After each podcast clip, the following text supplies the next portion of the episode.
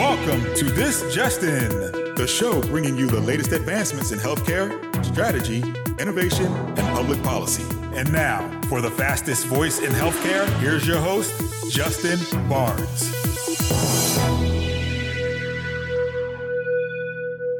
Thank you for tuning in and welcome to This Just In Radio. I'm your host, Justin Barnes, and we're broadcasting live from the HLTH 23 conference in Las Vegas. Very excited for this next two days of broadcasting from the most exciting digital health and health IT conference in America. My lineup of guests is unparalleled, so stay tuned to hear the fastest voice in healthcare speak to this amazing group of leaders and innovators.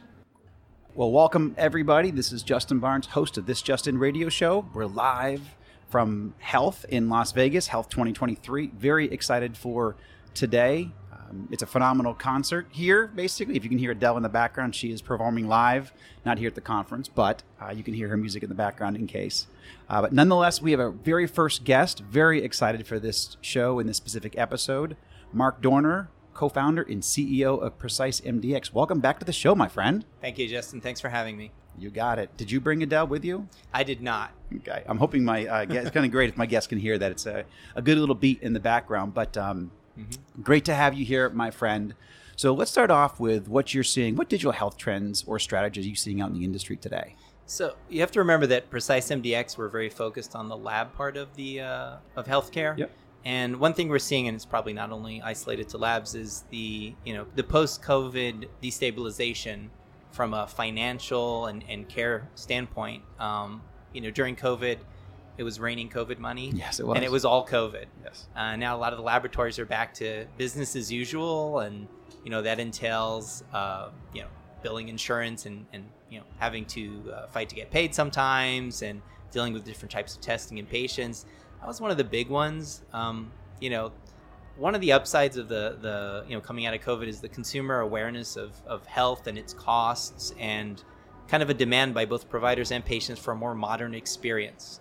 So that's that's one thing that they they're more aware of their health and they're getting more involved. So that's that's on the plus side. Yeah. Very much, yeah. No, we've seen. I mean, you bring up the financial aspects. We've seen how these labs are under significant financial you know crunch right now. Some are in a crisis. Some of the labs have uh, you know they've shuttered their doors. Uh, others have sold off. Uh, certainly, this health system significant uh, financial crunch. So, um, the fact that you're focused there, and I've seen you know firsthand what you know COVID did. Obviously, we understand. Um, you know why in some capacity, but sig- the significant disruption that it brought to healthcare in general, we're just starting to see a lot of those effects today. So I certainly um, agree with you. What are two to three best practices or strategies that you can share to help others navigate those trends? So now that business is back to usual, a big focus on revenue cycle and automation is key. So mm-hmm. so labs, you know, whether they they grew rapidly to help the communities during the pandemic, or you know, the kind of threw a wrench into their operations. Now they have to get back to normal. Um, you know, a, a key thing is focus on the bottom line. You know, you want to make sure you're you're you're not only break even but profitable. Um, a lot of the work and a lot of the problems people solve by throwing people at it, right? So the, the labs come and say, oh, I have this problem with data curation. I have a problem with my digital engagement. I'll just hire more people. I'll become less profitable. I'll run out of business. So, you know, run your business as a business, focus on revenue cycle, focus on automating where you can, um, avoid point solutions where you're giving yourself more work and really mm-hmm. look for kind of enterprise platforms that let you do things end to end and, and give you the ability to enact these strategies, right? A lot of labs come up with strategies saying, oh, if only I had a way to do this, if only I had a way to like connect with patients digitally and not have people pick up the phone and call them. Um, so you really want to look for ways to do that.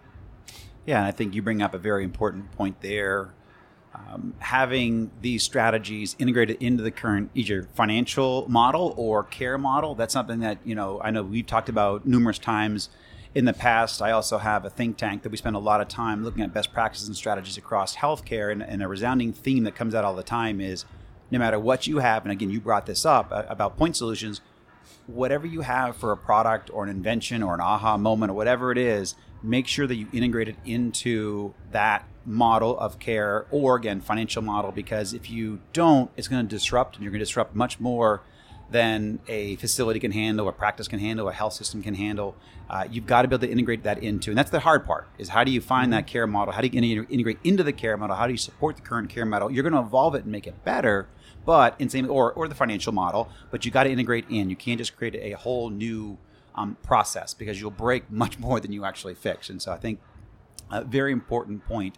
Uh, but then also, you know, when you look at the financial health, obviously care is critically important. We've been, we're, you know, you and I have been in healthcare now for over 25, 30 years, and we understand how important care strategies are and care models are. But also now, you spend a lot of time, I know you do personally, on the financial health of these labs, of these health systems, of these hospitals, independent labs, you know, large labs uh, of all sizes. And I think it's really important. So take a moment. We get some time here how do you get in there and really look at not only the financial health of the lab, but how do you benefit it? So you, I know you, you know I, we met up uh, earlier, um, and I heard you speaking to one of your customers. You talked about how you can put in different flows so you can you know uh, bad information is put in you can go back and correct that with a patient talk about that for a moment just because i think this is actually a new strategy and again what i like about what you do uh, and we've talked about this for years is again going back to not creating a whole siloed product or process you integrate into the current revenue cycle strategy the current revenue cycle team whatever that workflow is you work part of that process which is critically important. So i know rcm companies love you because you're not trying to disrupt them you're not swapping them out you're working with the current workflow. So talk about that a little bit. It's unique. And I will say, touching on what you said about aligning the financial care and engagement model, mm-hmm. it is very difficult. You have organizations where people are focused and responsible and accountable for different parts of it. So you have the clinical side where they're, you know, on the quality of the testing and everything. You have the financial side where they're focused on making sure the business makes money and yes. runs as a business. Yeah. And then you have the engagement side, you know, kind of focused more also on, on the quality and the experience of the customers. And and combining all of those in a way to support the strategies and align it is challenging. Um, I think you were hearing us talking to one of our customers, a large health system, where you know the IT side said, "Oh, everything's working. Yeah. I I connected point A to point B. My job is done." The lab side was like, "The data I'm getting from that connection is garbage." Um, so they're both correct. Right. The, the, technical side did their job. They connected point A to point B. The lab side's correct that what's coming through the pipe is not good, and they can't provide the care they want. And the financial side is like, I can't bill for this or get paid for my work again because and it, and it really you know like most things in, in healthcare comes down to data and being able to kind of integrate the end-to-end workflow and understanding the information coming in curating it in an automated way so you don't have to have people calling people but you know in a, in a i would say a modern experience way right? Um, when you're in a lab and a physician sends you an order and the information's wrong mm-hmm. and they're not they're not doing it on purpose right? It's their system might not have it something's off. When you call them to ask for something they're not sitting by the phone waiting for your phone call they're working, they're caring for their patients. And when they're ready and they have time, you're busy. So all these models of calling people and chasing them is, yeah. is frustrating. It's archaic. It's, yeah. So, you know, having modern ways of asynchronously connecting, sending out messages, letting them respond, um, you know, modern interfaces so they don't have to run around. Try to get rid of fax machines. Uh, still, you know, mm-hmm. healthcare is a lot of paper still going on. So, well, so, I heard a stat. Is it eighty percent of labs are still on paper? That's insane. I don't know if it's eighty percent, but some labs are eighty percent. Yeah, for sure. Some are ninety. Yeah, yeah. and uh, and that also goes to the, the, the patient care side because when you have people data entering, mistakes are made, and then you know there's a can't remember the exact statistic. I think it used to be eight percent um, uh, national average of uh, uh, mistakes in labs, mm-hmm. and so and a lot of it's you know data entry. It's not necessarily a clinical like reagent processing your test mistake. It could be things around it. Um, but going back to it, aligning the financial, clinical, and engagement is is key. And a lot of labs know what they're doing. They have strategies. They just don't have ways to implement them. Mm-hmm. They don't have technology to say, I want to do things this way. I want to automate it. I don't want to bother my physicians. I want to provide them better experience. I want to let patients know where their test is and track it and be part of their health journey. Um, but I don't have how to do it. And, and that's kind of what we do at Precise MDX. We, we're, we're helping labs enable those strategies in an enterprise way. No, it's impressive, my friend. So, thinking beyond today, and this is kind of one of my favorite segments that my uh, audience always loves, what do you see as a key strategy or trend that we must be ready to successfully navigate in three years from now? But not, you know, skating where Wayne Gretzky always used to say, I don't skate to where the puck is, I skate to where the puck's going to be. So Yeah, well, in the lab space, there's a lot of consolidation going on. A lot of it's because they're not able to to run the business post COVID. So a lot of labs are selling, and then a lot of labs are capitalizing on it and saying, "I made all this COVID money. I'm going to buy up and, and Mhm. get bigger." yeah, So that's going to be a continued trend, specifically in laboratories.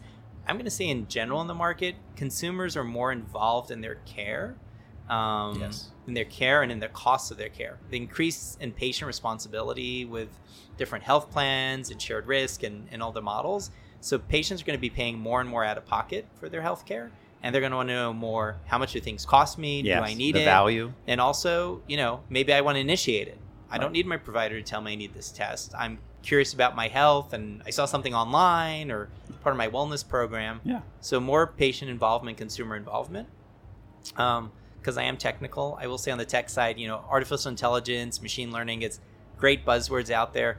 I'm a very practical person. Right. I, there are ways to use AI in a practical sense to save time, automate, um, you know, get benefit and a lot of value out of it. And I think I think that's going to be a continuing trend. And, and in the next coming years, we're going to see, you know, a lot of the the AI AI, AI hype consolidate into very practical, value uh, bringing ways of, of using it in healthcare because of the complexity of healthcare and the repetitiveness of a lot of the activities, whether it's financial or clinical. There's So- a lot of opportunity.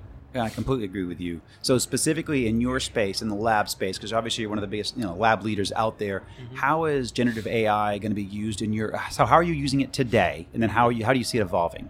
So a lot of it has to do around, I would say, data curation, as well as automation of processes. So today, when we go and interact with labs, whether they're on paper or they're they're not, or they're semi-digital, we see them doing a lot of things manually again and again, um, communicating with physicians, reviewing information coming in.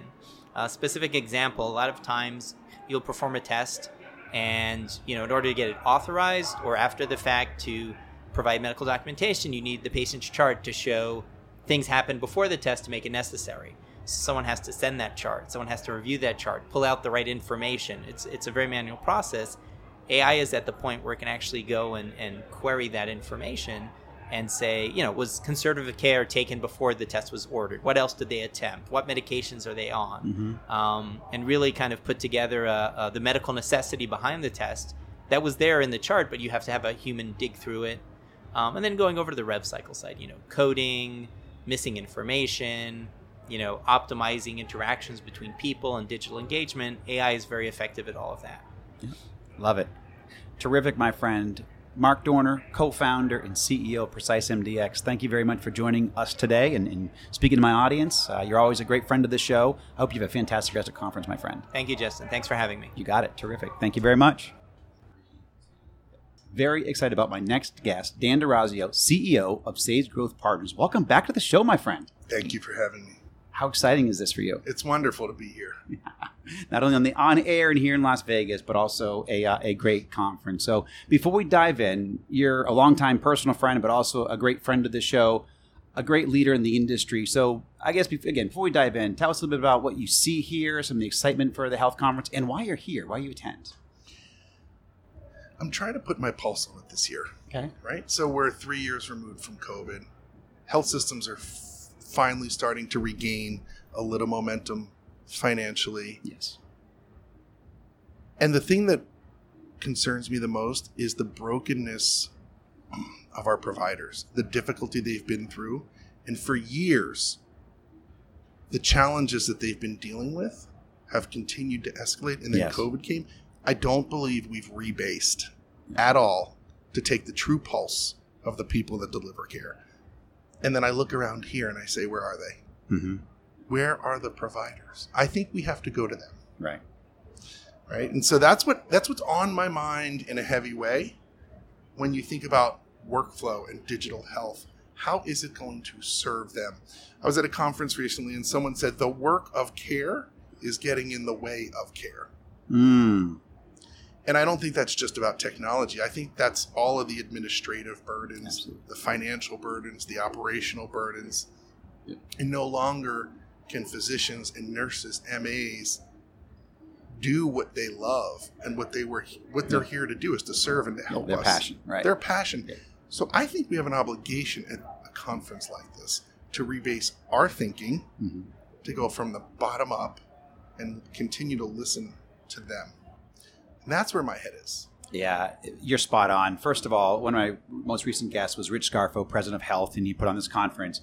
He's done a great job, and he actually leaned in in that one space today. When I asked him that question, I said, "So, you know, what is one of your one of your new focuses, or what you're most excited about?" He's like, "We're bringing nurses." So the- he's like, "We have a whole nurse section. They have patients. Exactly, patients I here. Yes. never seen. I was so happy to see that. Yep. Because I look at all these companies who are intending to do good, Yes. But they need to talk to patients. Yep. It's not that easy to just go talk to patients. Correct. A lot gets in the way of that. A Yes. lot gets Yeah. in the way of that. So I was amazed at that. I was so happy to see the patients here. I want more of that. Yes, and he's a whole section dedicated just to patients and also just to nurses, and that's going to be one of his biggest focuses moving forward. Are nurses. Nurses are the Yeah. Backbone. yeah, my, Yeah. my wife's a trauma nurse at, her, Yeah. at heart, and doctors are incredibly important. Nurses have to carry out and hold Yes. and communicate the bulk of that care. Yes. And I think we're in a workforce crisis. And I don't think it's just because we don't have enough nurses to get trained and we don't have enough nursing students. Like, Mm-hmm. we know those structural problems exist. We have to get back to the humanity of healthcare. And that's what this show needs to do is to push us to understand how technology can support the humanity and bring it back, not separate us from it. If we think about the EMR, Mm-hmm. we know what that's done, Right. Yeah. right? Yeah. It's well intentioned, Right. but it's separated us. Nope, great point, uh, and thank you for bringing that all up. So, kind of diving in um, to some of the cool stuff that you've seen and, and what you see out there across the industry, not just here, but what are some of the trends that you're closely following and that you're seeing in the industry today? Back to basics. Mm. I think what we saw in the last three years, especially from a solutions perspective, was a focus on valuation and not value. And there's a tremendous difference. And I think at the core, people are now asking themselves, how do I know I can solve this problem? And how does it rank high enough on someone's priority list to say, I am interested in looking that, at that? So, RCM, revenue cycle, been around forever, Mhm. hard as ever Yes. hasn't advanced that much. It's still dirty, hard business, and it's more important, Important than ever before. That's right. So Yeah. we're seeing people continue to focus on that. I think the new word this year and the last year is AI. hmm I have a lot of hope for AI. Yep. I don't have a lot of hope for the hype of AI. I want to. I want us to avoid that. Right. AI is going to make things significantly better. Where and how, let's be thoughtful about that. Right? And so, if we don't use AI, if we don't take away the chores that have burdened our Right. providers with solutions like AI or virtual nursing, then we've missed. Missed and out, so I'm, I'm yeah. so happy those things are starting to show results. They are. And then in this survey is going to be coming out here. I was actually just showing it before we came on air. But um, one of the leading VC firms, they just did a, a big poll. And again, I don't want to steal their thunder. However, one of the big, the biggest gap right now is in stress on provider or, or, or in healthcare, our provider burnout. And I know we've heard that, but even today, we're talking about what October 23. We've been hearing this now, but the build up, the build up, COVID made it a lot worse. But yeah, the number one issue in healthcare is burnout. Why are doctors spending 50% of the visit typing? Yeah. I mean, that's that's ultimately what's happened. Mhm. I know why we need to digit- digitize healthcare, but is that the only way that we can get it? So there's a little quip I heard recently. I see my doctor's back. I got my doctor back. Mm-hmm. Right? Right. We need to turn the chair. How are we going to let that provider turn the chair and look at us again Right. and not bury their head in the computer? That's where technology can be a tremendous help. And Justin, there's a limit to technology. Let's be honest Yeah. about the limitations of technology, and then let's put people in place to make the technology go as far as it can. And I and I think that's been an uncomfortable conversation, especially from a valuation perspective. But again, let's talk value, not valuation. Right. And I think if we're honest about what can do what and how far it goes, mm. It'll be received better. Well, and value always bring you valuation. If you're truly focusing on value, you get the highest valuation. That's absolutely That's exactly Yeah. right. Yeah, excellent. So, kind of moving on for um, what else you're seeing for, for best practices. So, what are two to three best practices or strategies that you can share to help my audience or anybody you know in the industry that, that cares navigate some of those trends that you're seeing? So I think about this in the guise of um, telemedicine. My new thinking is let's be careful not to get lazy. I think when we look at the data, we see 10 to 20% of people are now using telemedicine. But that's a very small part of the story. I think telemedicine is not only the digital front door. I want us to get away from that term. I'm seeing it being used in the ED for triage. Don't come to the ED, go to the urgent care. Right. They're using it for discharge. One of the hardest things to do is get out of a hospital. So they have nurses sitting somewhere in the hospital helping the nurses do the discharge work so the patients can get hands on from the other nurses. Mm-hmm. We're seeing specialty telehealth, right? So we just did a survey, and what you see on the specialist side of the house is 11 to 12 percent of it is used for initial visit. They're using it for follow up visits. We're using it for chronic care. So I think if we just look at the headline, telehealth has peaked. We're kidding ourselves. I think it's an operational tool. I think it's a, a capacity growth tool. I think it's a workflow tool. The last thing it is is a piece of technology. So I think it's sitting right in front of us if we change our mindset about how to use it for workflows, not just say it's for telehealth. Right. Nope. That's excellent.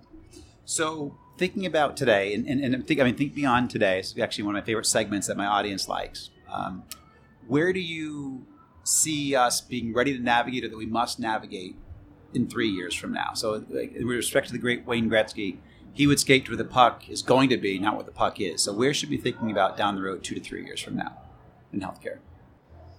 everything's access. Everything is access. We have a massive. We have, um, I think, 68 million people with chronic conditions and 4 million nurses. Hmm. What are we going to do about that? Right. Right? How do we take the workforce that we have and extend it with technology? We see our, our most healthcare systems saying they're not that afraid of retail out of market entrance. And I understand why they failed dramatically. But then you ask them why, and they say patient loyalty. 70% of patients are frustrated and think healthcare has failed them.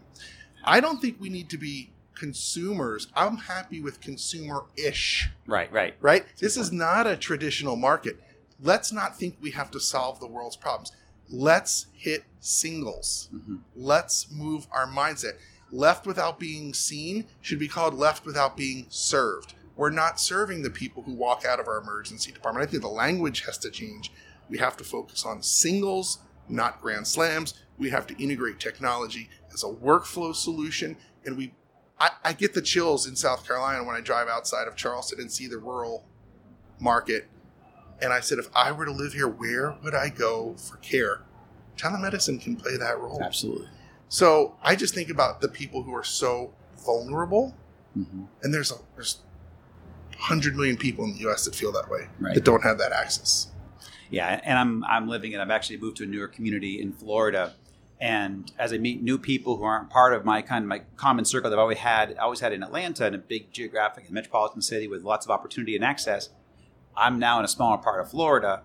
You would think that it had great access because there's a lot of wealth in this area. However, it's not. It's extremely siloed, and I was shocked how dif- difficult it was, even for myself, to navigate care down there. Even, I mean, I have a great healthcare coverage and plan, and getting access, finding how do you find a good doctor, and how, How do you know? Yes, that's very difficult. I actually know kind of what I'm doing, Right. And I'm, and that's still hard for me to find. And then I have a lot of friends who come to me now asking those same types of questions. It's access is very difficult, even when you're well served. Never mind if you're underserved in some community with 100 million that don't have access to high quality care, high quality coverage, and insurance, and so forth. My ultimate desire is patient literacy. I, I think we're largely illiterate as patients. We are. Oh my gosh. I can't understand what my wife's a nurse. She translates everything for me. Even the medicines you get. Mm-hmm. The doctors speak to you with the name of the medicine. They don't say it does this and you should take it because it's going to help do that. right. I mean, I, I sort of know where my heart is. Right. I, you know, I know where my legs are. right. For the most part. Most part. Yeah. But it's it's overwhelming, Right. right? And the data continues to show that we don't have health literacy. How can we expect us to be partners in care? 85% of people forget what the doctor tells them in the parking lot, let alone they didn't even understand it when the doctor said it. Correct. Very true. So I, I, we have to make more space for that doctor. Yeah. Fantastic. So in our in our final few seconds, what do you uh, hope to get for the next you know day or so that you're here? What do you want to get out of the show for the next day or so? I need to go to more sessions to learn. Mm. I think there are such Always great, a student. Yeah. Yeah, as as someone said about reading books, there's clues in there. Every book has clues. Amen. Every presentation has clues, and it's it's connecting the clues. So they've done a tremendous job of of bringing folks here who are solving real problems. So I'm going clue hunting. Yeah. I love it, Dan. Fantastic. Clue hunting.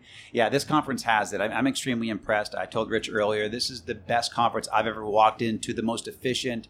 I, I got my badge very quickly. They actually gave me a fresh, great these uh, great juices when I walked through the door yesterday, and I actually needed it because I had a long, kind of long day, been running around fast. I had all these great vitamin juices, and I felt like a million bucks. I think the food's awesome. food's phenomenal here. Isn't it's it? healthy. It's within reach. Exactly. It's all free. it- It's all free. Yeah. I love Yeah, it. Very impressed. So, well, Dan, thank you so much again. Always joining us on air. You're always a phenomenal guest, extremely insightful. And go find your clues. I'm looking for clues. Thank you for having me so you much. got it. Thank Take you. care. Take care. And that's a wrap. What a great series of shows and guests. Uh, always grateful for them joining us on air. And uh, thank you to all of you for joining us. Uh, what a great lineup. But uh, what a great uh, show we've had here in Las Vegas. But look forward to us coming to you live from Vive in Los Angeles in uh, February. So look forward to that and see everyone then. Take care.